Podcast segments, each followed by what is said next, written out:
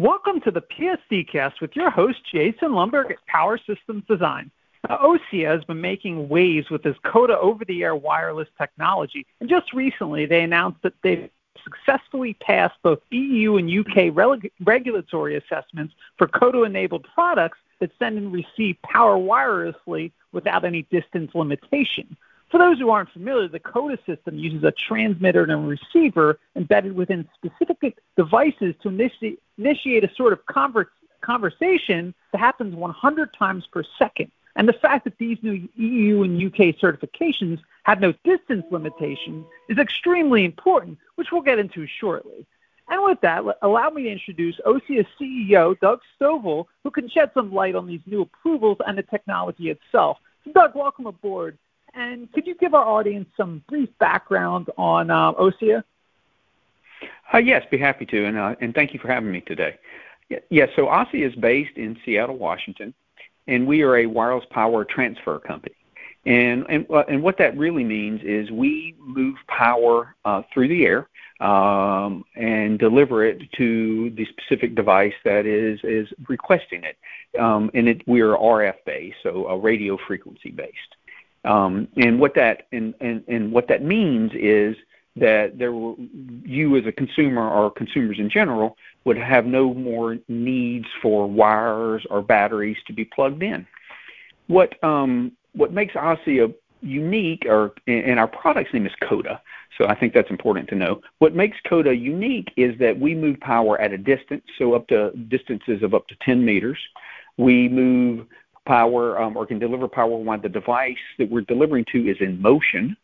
We also deliver power um, non-line of sight, which means um, it could uh, your device could be behind a wall or it could be behind a um, book, and you would still have power delivered to it because we use reflectivity to do that.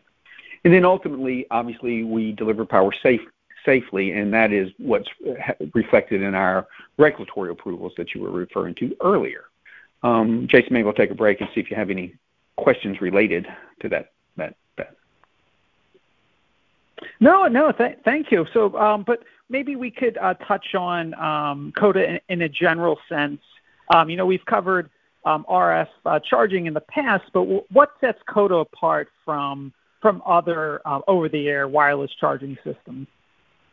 Yeah, I mean that's a great great question. So, and what what I would say to that is, you know, first of all, Cota is based on a physics phenomenon uh, called retrodirectivity. Uh, our founder Hatem Zeine is a physicist, and so what what that really means is that Cota uh, uh, behaves very naturally, and so one benefit of that is um, other wireless power systems in the market, they actually have to shut off when a human or an animal is around. Uh, we don't have to do that. Our system naturally only delivers power uh, in in free space or in, in where there's no one blocking that. So we perform naturally where our competitors, on the other hand, have to use technology uh, to deliver power, uh, which is pretty cool. And um, and some examples of what why code is important and what makes us different is um, in the types of devices we support really fall into the IoT space is really our sweet spot. And and the reason I say that is as you probably hear and your listeners probably hear frequently is there will be trillions or billions of IoT devices out there. And if you really give that some thought, you know, most devices like that, the IoT device, um, it's it's not close to uh, the power source. It's at a distance, and ultimately, you know, running wires to every sensor or IoT device that people talk about, or even changing the batteries in all those devices, if if, if the numbers do get to the trillions, billions, is it's just not possible. And so ultimately, Cota's uniqueness in the way we deliver power is something that um, that really sets us apart from all systems, uh, all of our competitor systems. That is. Right, that makes sense. Well, delving into the EU and UK certifications, which which we actually just covered um, in a news release on our site, can you explain the significance um, of having no distance limitations for Cota? I mean, part of that is self-explanatory. It can safely and effectively deliver power over the air without distance limitations. But you know, um, apart from what you mentioned about the IoT, what sort of doors does that open? Does it uh, You know, does it allow for certain applications that won't be possible otherwise? Yes, for sure. I mean, so you know, this this regulatory approval, uh, as you mentioned in, in the EU and the UK, you know, it's monumentous monumentous for Ossia, but it's also uh, monumentous for the in, industry. I mean, we are the first um, RF-based long-distance charging company to receive this sort of regulatory approval, and so what that basically does is it opens the door for all of our partners in, in, in that geography to start releasing products, but also it, it allows them to get even more creative in what they can deliver.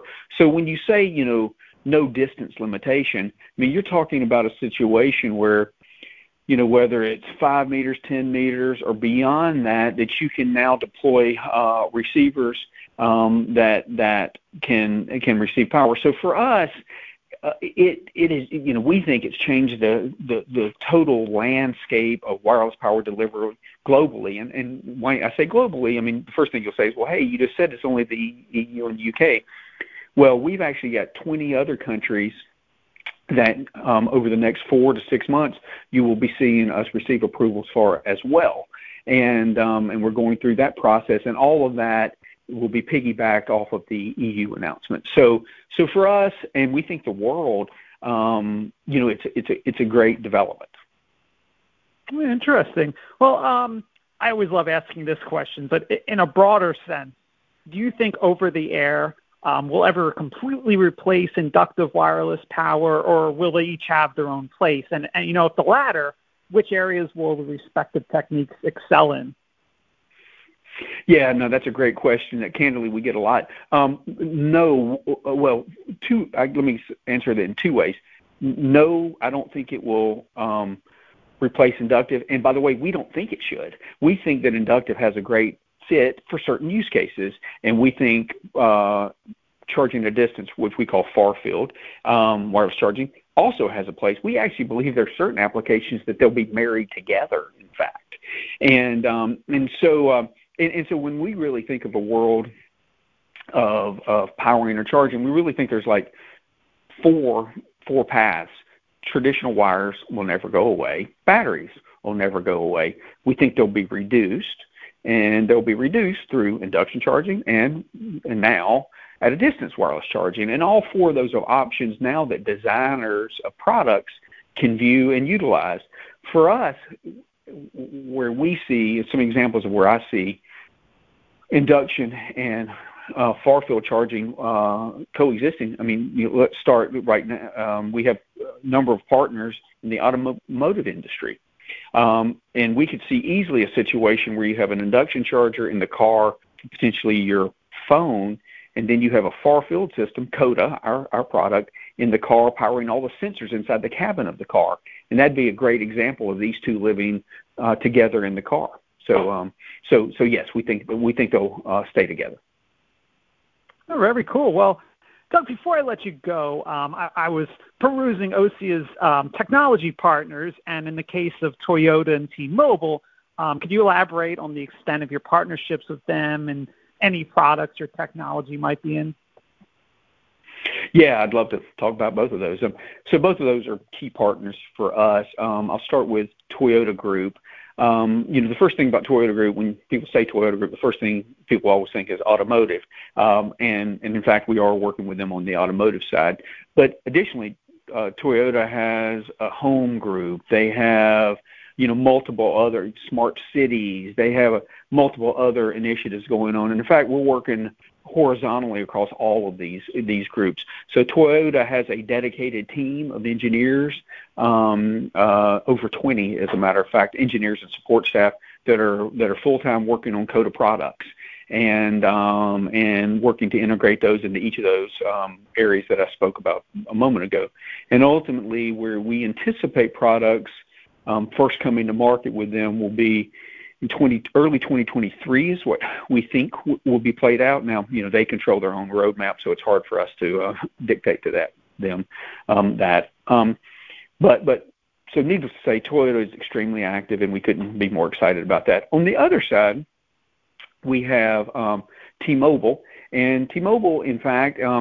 Uh, we're working with them. T-Mobile has a narrowband IoT network, and so as we deploy products In the IoT space, um, we utilize their network to move the data back and forth. So it's a win-win for both companies. Well, T-Mobile also has a sales force that is out selling products we've released. So the first one they're starting to work on selling is um, we have a GPS asset tracker unit. It's an IoT unit that does that does GPS tracking.